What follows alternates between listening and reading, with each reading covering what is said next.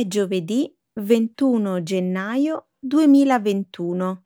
Benvenuti a un nuovo episodio del nostro programma settimanale di livello intermedio News in Slow Italian.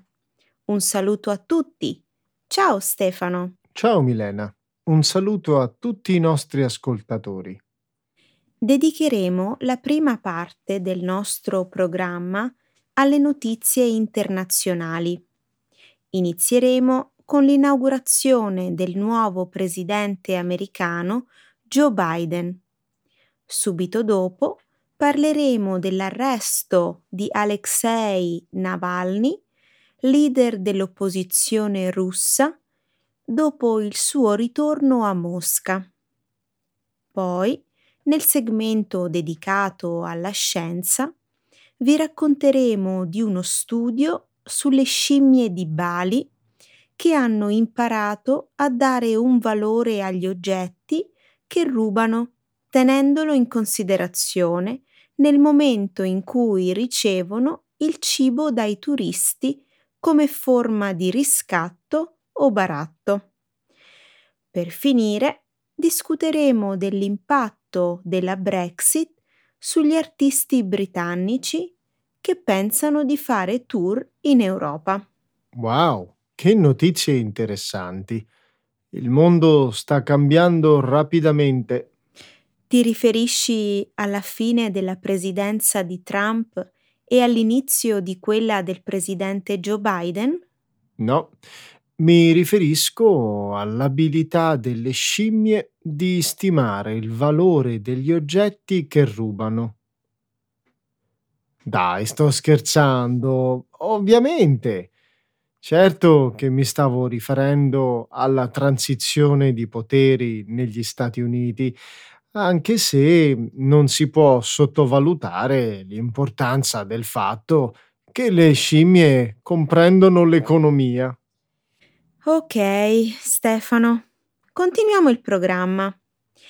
Nel segmento Trending in Italy ci occuperemo di notizie italiane. Parleremo delle polemiche che hanno investito il noto pastificio italiano, La Molisana, in occasione del lancio sul mercato di alcuni formati di pasta chiamati con i nomi che rievocano gli anni del colonialismo italiano. Poi vi racconteremo della disputa che vede contrapposti la piccola città-stato di San Marino e il colosso dell'e-commerce americano Amazon. Molto bene, Milena. Iniziamo. Certo, su il sipario. Joe Biden diventa il 46esimo presidente degli Stati Uniti. Ieri Joe Biden ha giurato come presidente degli Stati Uniti durante una cerimonia di inaugurazione su scala ridotta a causa della pandemia di coronavirus, che ha ucciso più di 400.000 persone nel paese. Nel suo discorso inaugurale, Biden ha promesso di unire una nazione profondamente divisa. Kamala Harris, la prima donna americana di colore e d'origine asiatica, ha giurato di servire il paese come vicepresidente. Contrariamente alla prassi, il predecessore di Biden, Donald Trump, ha scelto di non partecipare alla cerimonia di inaugurazione. Subito dopo l'inaugurazione, il presidente Joe Biden ha annunciato una vasta agenda di provvedimenti che comprendono la revoca di molte delle decisioni politiche prese dall'amministrazione Trump. Il presidente Biden, infatti, prevede di rientrare nell'accordo di Parigi sul cambiamento climatico del 2015 e annullare il travel ban nei confronti di diversi paesi a maggioranza musulmana. Ha anche avanzato la proposta di stanziare 1.900 miliardi di dollari di aiuti per la pandemia di coronavirus. Come previsto, uno dei primi impegni legislativi sarà una legge sull'immigrazione, che prevede un percorso di 8 anni per ottenere la cittadinanza. Ne beneficeranno circa 11 milioni di persone che vivono negli Stati Uniti senza status legale. Per qualificarsi, queste persone dovranno passare i controlli dei precedenti penali, pagare le tasse e soddisfare altri requisiti di base. Devo ammettere che si tratta di un programma all'insegna del cambiamento davvero ambizioso, specialmente per uno che Trump ha definito Sleepy Joe. Ottimo punto, Stefano. Non c'è nulla di addormentato nel presidente Joe Biden. Ci saranno però indubbiamente proteste da parte dei seguaci di Trump contrari all'immigrazione. Le elezioni hanno sempre conseguenze, come amano dire i politici a Washington. È una mossa davvero audace, ma questi cambiamenti sono assolutamente necessari per gli immigrati senza documenti. E altre iniziative sono altrettanto provvidenziali. L'accordo di Parigi e la nuova squadra di politica estera indicano un drastico cambiamento di rotta, ben lontano dall'isolazionismo di Trump. Il supporto all'Organizzazione Mondiale della Sanità potrebbe essere il prossimo passo. Sì, probabilmente. Ci sono, però, molte sfide da affrontare. Durante il suo discorso inaugurale, Biden ha detto: «Poche persone nella storia della nostra nazione sono state sfidate o hanno trovato un momento così impegnativo o più difficile di quello di fronte al quale ci troviamo ora. Superare queste sfide, ripristinare l'anima e garantire il futuro dell'America richiede molto più delle parole. Richiede la più sfuggente di tutte le cose in una democrazia, l'unità». Buona fortuna, signor Presidente. Spero che lei possa avere successo. L'avversario di Putin, Alexei Navalny, imprigionato al suo ritorno in Russia. Sabato, 5 mesi dopo aver subito un attentato quasi fatale con un agente nervino, Alexei Navalny è ritornato in Russia, suo paese natale. È stato arrestato al controllo passaporti una volta atterrato all'aeroporto Sheremetyevo di Mosca. Originariamente era previsto che il volo di Navalny, partito da Berlino, atterrasse all'aeroporto di Vnukovo, dove una folla di centinaia di sostenitori e giornalisti lo aspettavano per salutarlo. Il servizio carcerario russo ha dichiarato che Navalny ha violato i termini della libertà condizionata di una sentenza sospesa relativa a una condanna per riciclaggio di denaro risalente al 2014. Lunedì un giudice russo ha condannato Navalny a 30 giorni di carcere.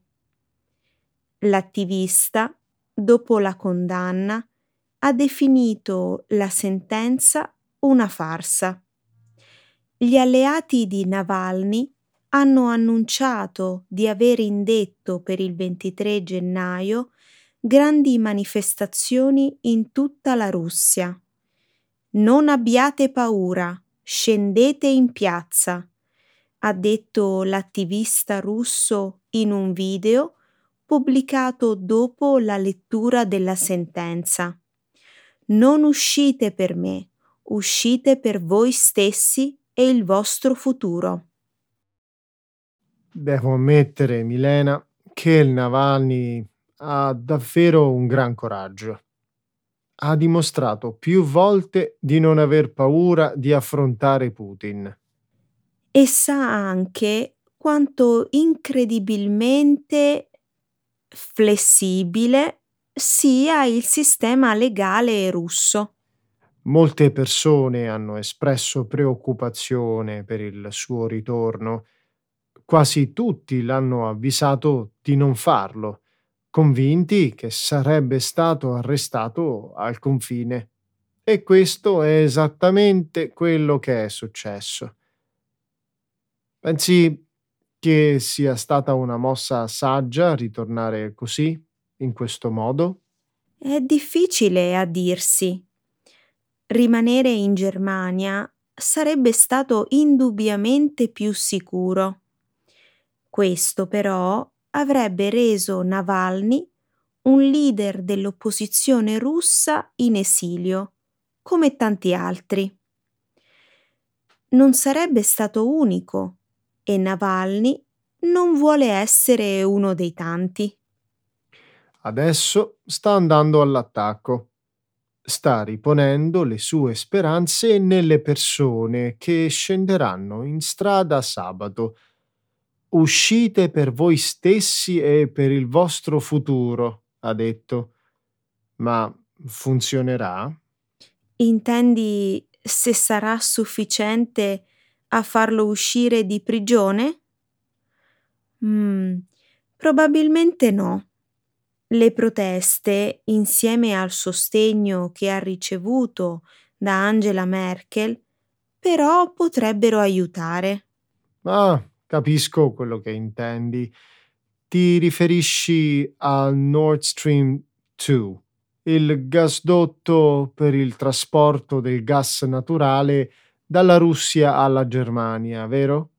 Certo, Angela Merkel potrebbe usare questo per esercitare pressioni su Putin affinché Navalny venga rimesso in libertà.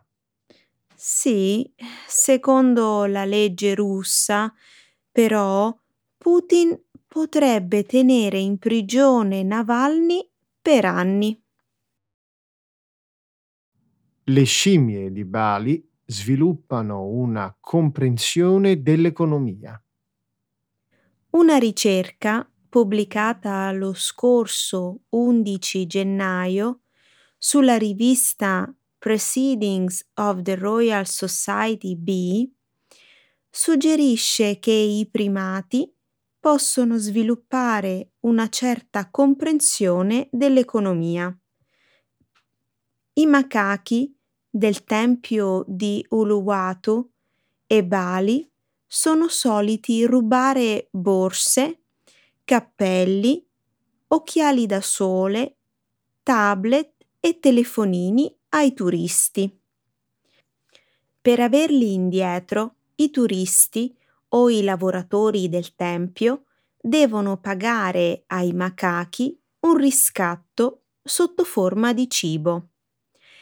I ricercatori dell'Università di Lethbridge in Canada e dell'Università di Udayana in Indonesia hanno riscontrato che i macachi sono abbastanza intelligenti da capire quali oggetti hanno il valore maggiore per i visitatori. Le scimmie li restituiscono solamente quando credono di aver ricevuto cibo di ugual valore. Secondo la ricerca, questo potrebbe essere il primo esempio di economia simbolica mantenuta culturalmente in animali liberi. Lo studio ha anche mostrato che l'abilità delle scimmie di barattare con gli umani aumenta con l'età e l'esperienza. Affascinante, non trovi? Il fatto che i macachi imparino a barattare oggetti in cambio di cibo di uguale valore? Non esattamente. Trovo interessante che la prima cosa che imparano sia rubare. Mi sembra una cosa naturale. Anche gli umani hanno probabilmente cominciato da furti e rapine e solo successivamente hanno imparato il commercio. Vuoi dire che hanno imparato a commerciare il bottino rubato? Penso che rappresenti una sorta di microcosmo della civiltà umana. Ne abbiamo fatta di strada da allora, Stefano. Abbi pazienza con le scimmie. Guardale. Hanno la calma necessaria a massimizzare il loro guadagno. Le negoziazioni più lunghe, osservate dai ricercatori, sono durate addirittura 17 minuti. Questo è esattamente quello che intendevo. Penso che le scimmie possono diventare eccellenti capitalisti, considerato che sono in grado di capire. Ciò che è veramente sorprendente è il fatto che imparano dall'esperienza. Secondo lo studio, infatti, le scimmie più anziane concentrano la loro attenzione sugli oggetti di maggior valore. L'esperienza è tutto, Milena. Speriamo che non conquistino tutto il mondo, allora. Dopo la Brexit sarà più complicato e meno redditizio organizzare tour in Europa per gli artisti britannici. Da quando il Regno Unito ha lasciato la Comunità Europea, ai musicisti britannici non è più garantito viaggiare senza visto e potrebbe essere necessario per loro richiedere permessi di lavoro aggiuntivi per suonare in alcuni paesi. I musicisti inglesi e il loro entourage avranno bisogno di un visto per soggiorni superiori ai 90 giorni in un periodo di 6 mesi. Secondo l'Associazione delle Orchestre Britanniche, un altro problema è l'imposizione di limiti al trasporto su strada. Le nuove regole, infatti, potrebbero imporre ai guidatori di ritornare in Gran Bretagna dopo aver visitato 2 stati europei. La pressione per indurre il governo britannico a intervenire sta crescendo. A metà gennaio, oltre 260.000 persone hanno firmato una petizione con cui si chiede al governo di negoziare con l'Unione Europea un permesso di lavoro gratuito per i lavoratori del settore culturale. I problemi potrebbero colpire chiunque faccia tour di lavoro in giro per l'Europa: ballerini, orchestre, compagnie teatrali e personaggi dello sport. In ogni caso, non tutti sono preoccupati.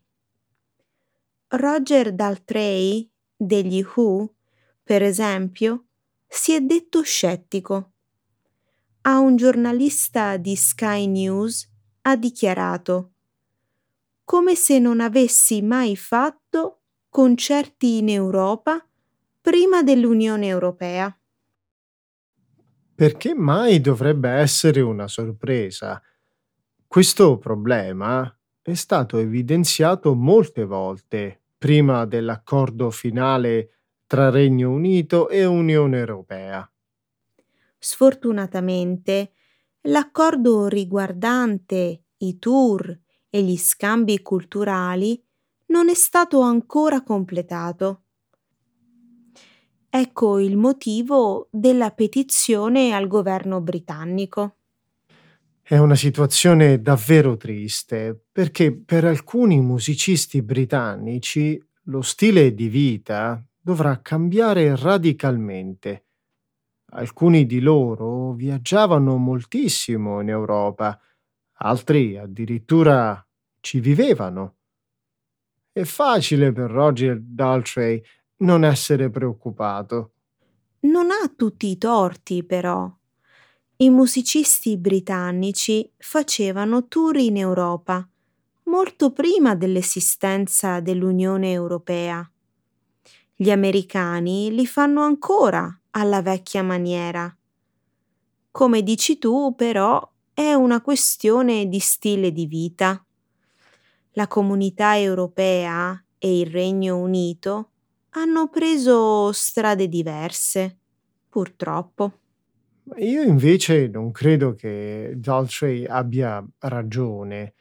Di certo le band famose non avranno problemi a girare l'Europa, come fanno le band americane e canadesi.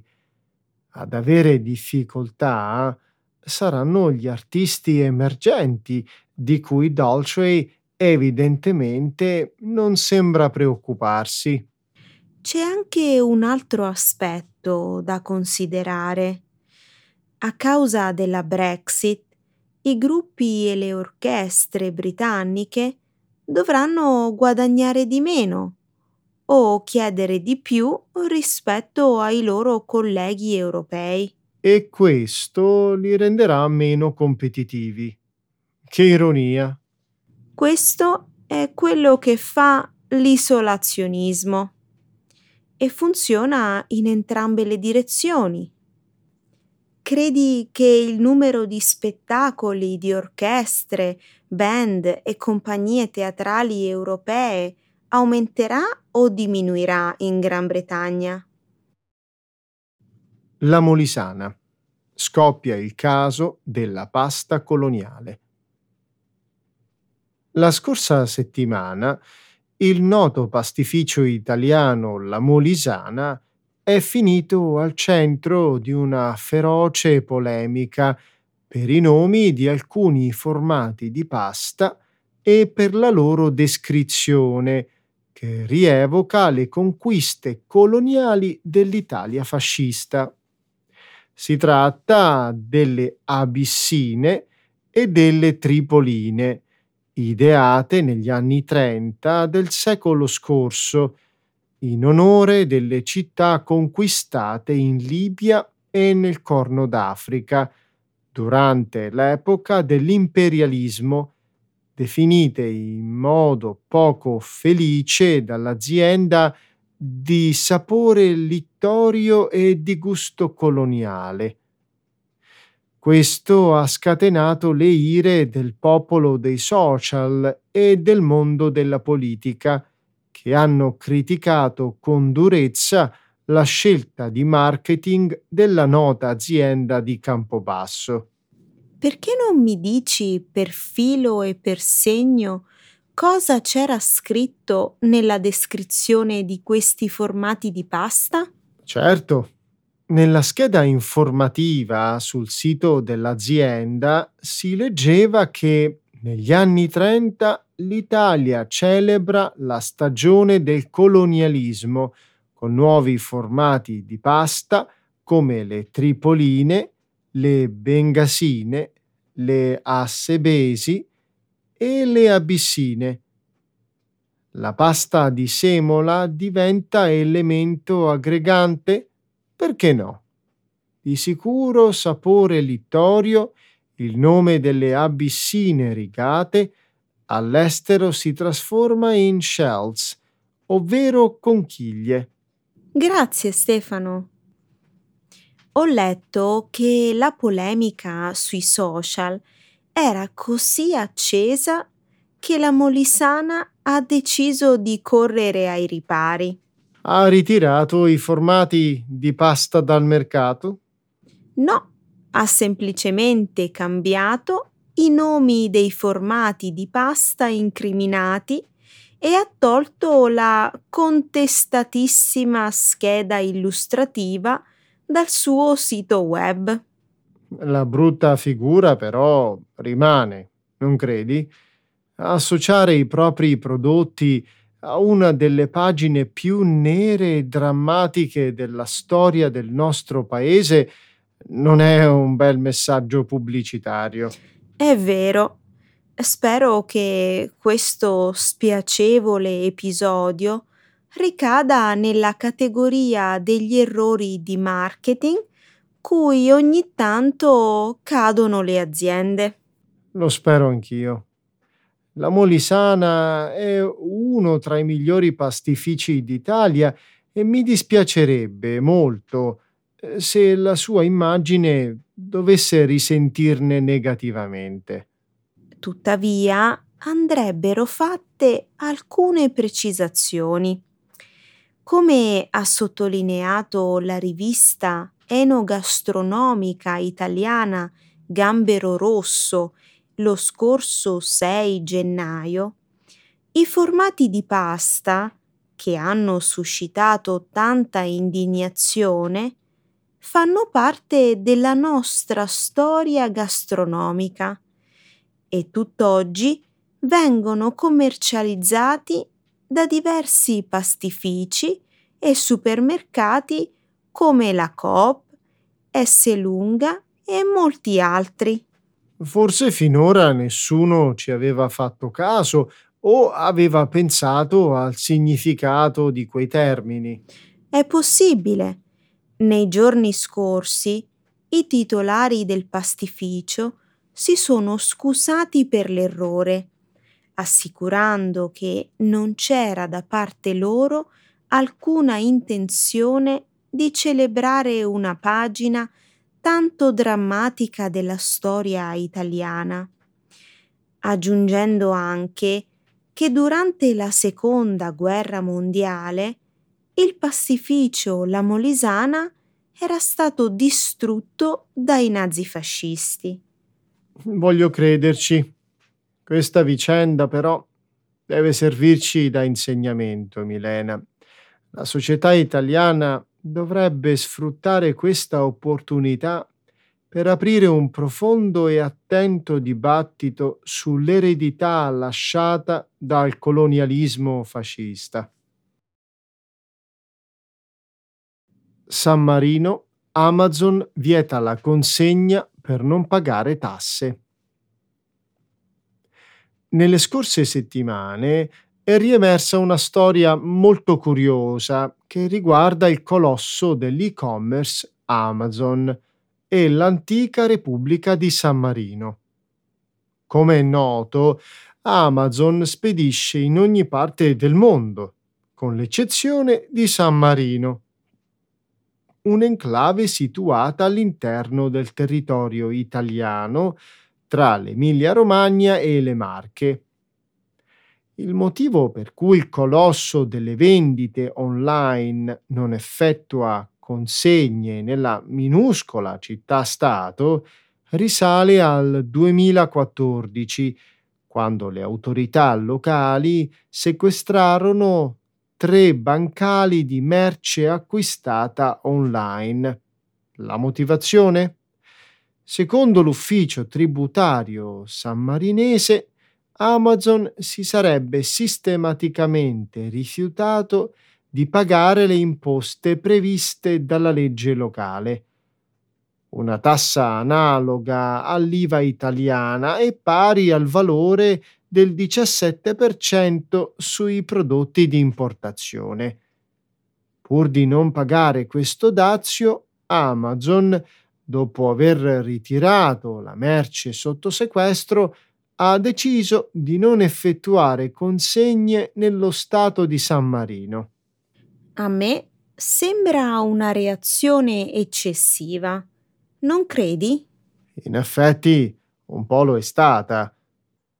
Pare che i vertici di Amazon abbiano digerito poco l'intervento delle autorità sammarinesi, tant'è vero che da quel momento in poi non hanno mai più fatto marcia indietro.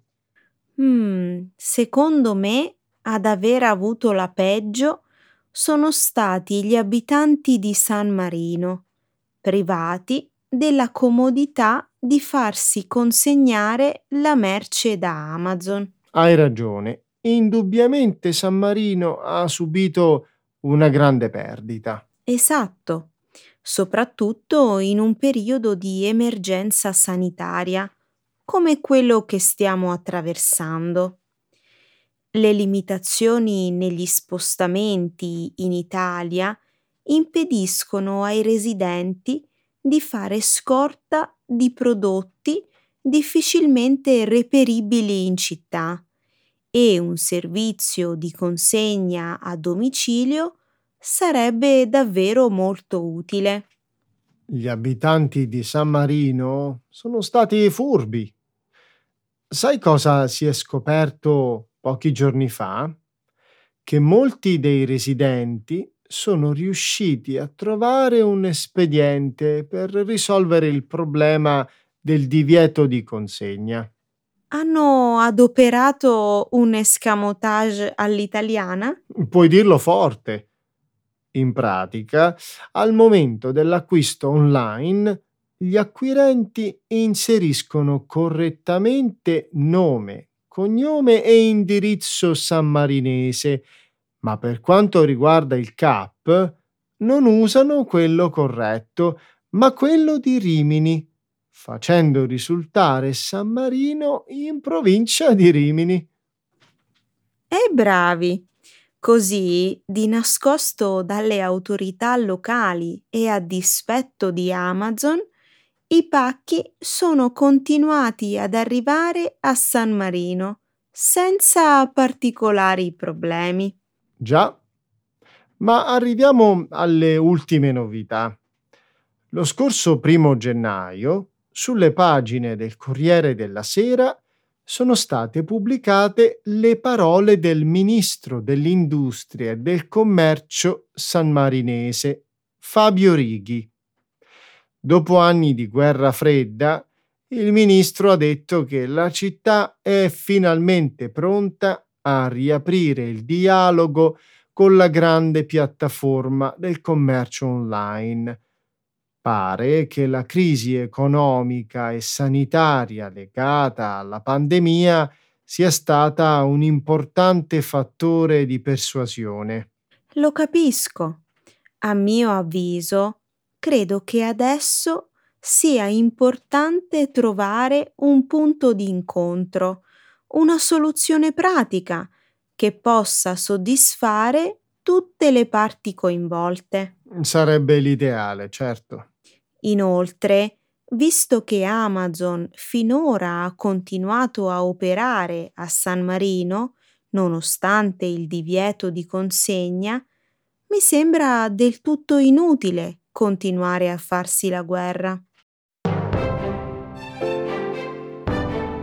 Siamo arrivati alla fine di questa puntata, Milena.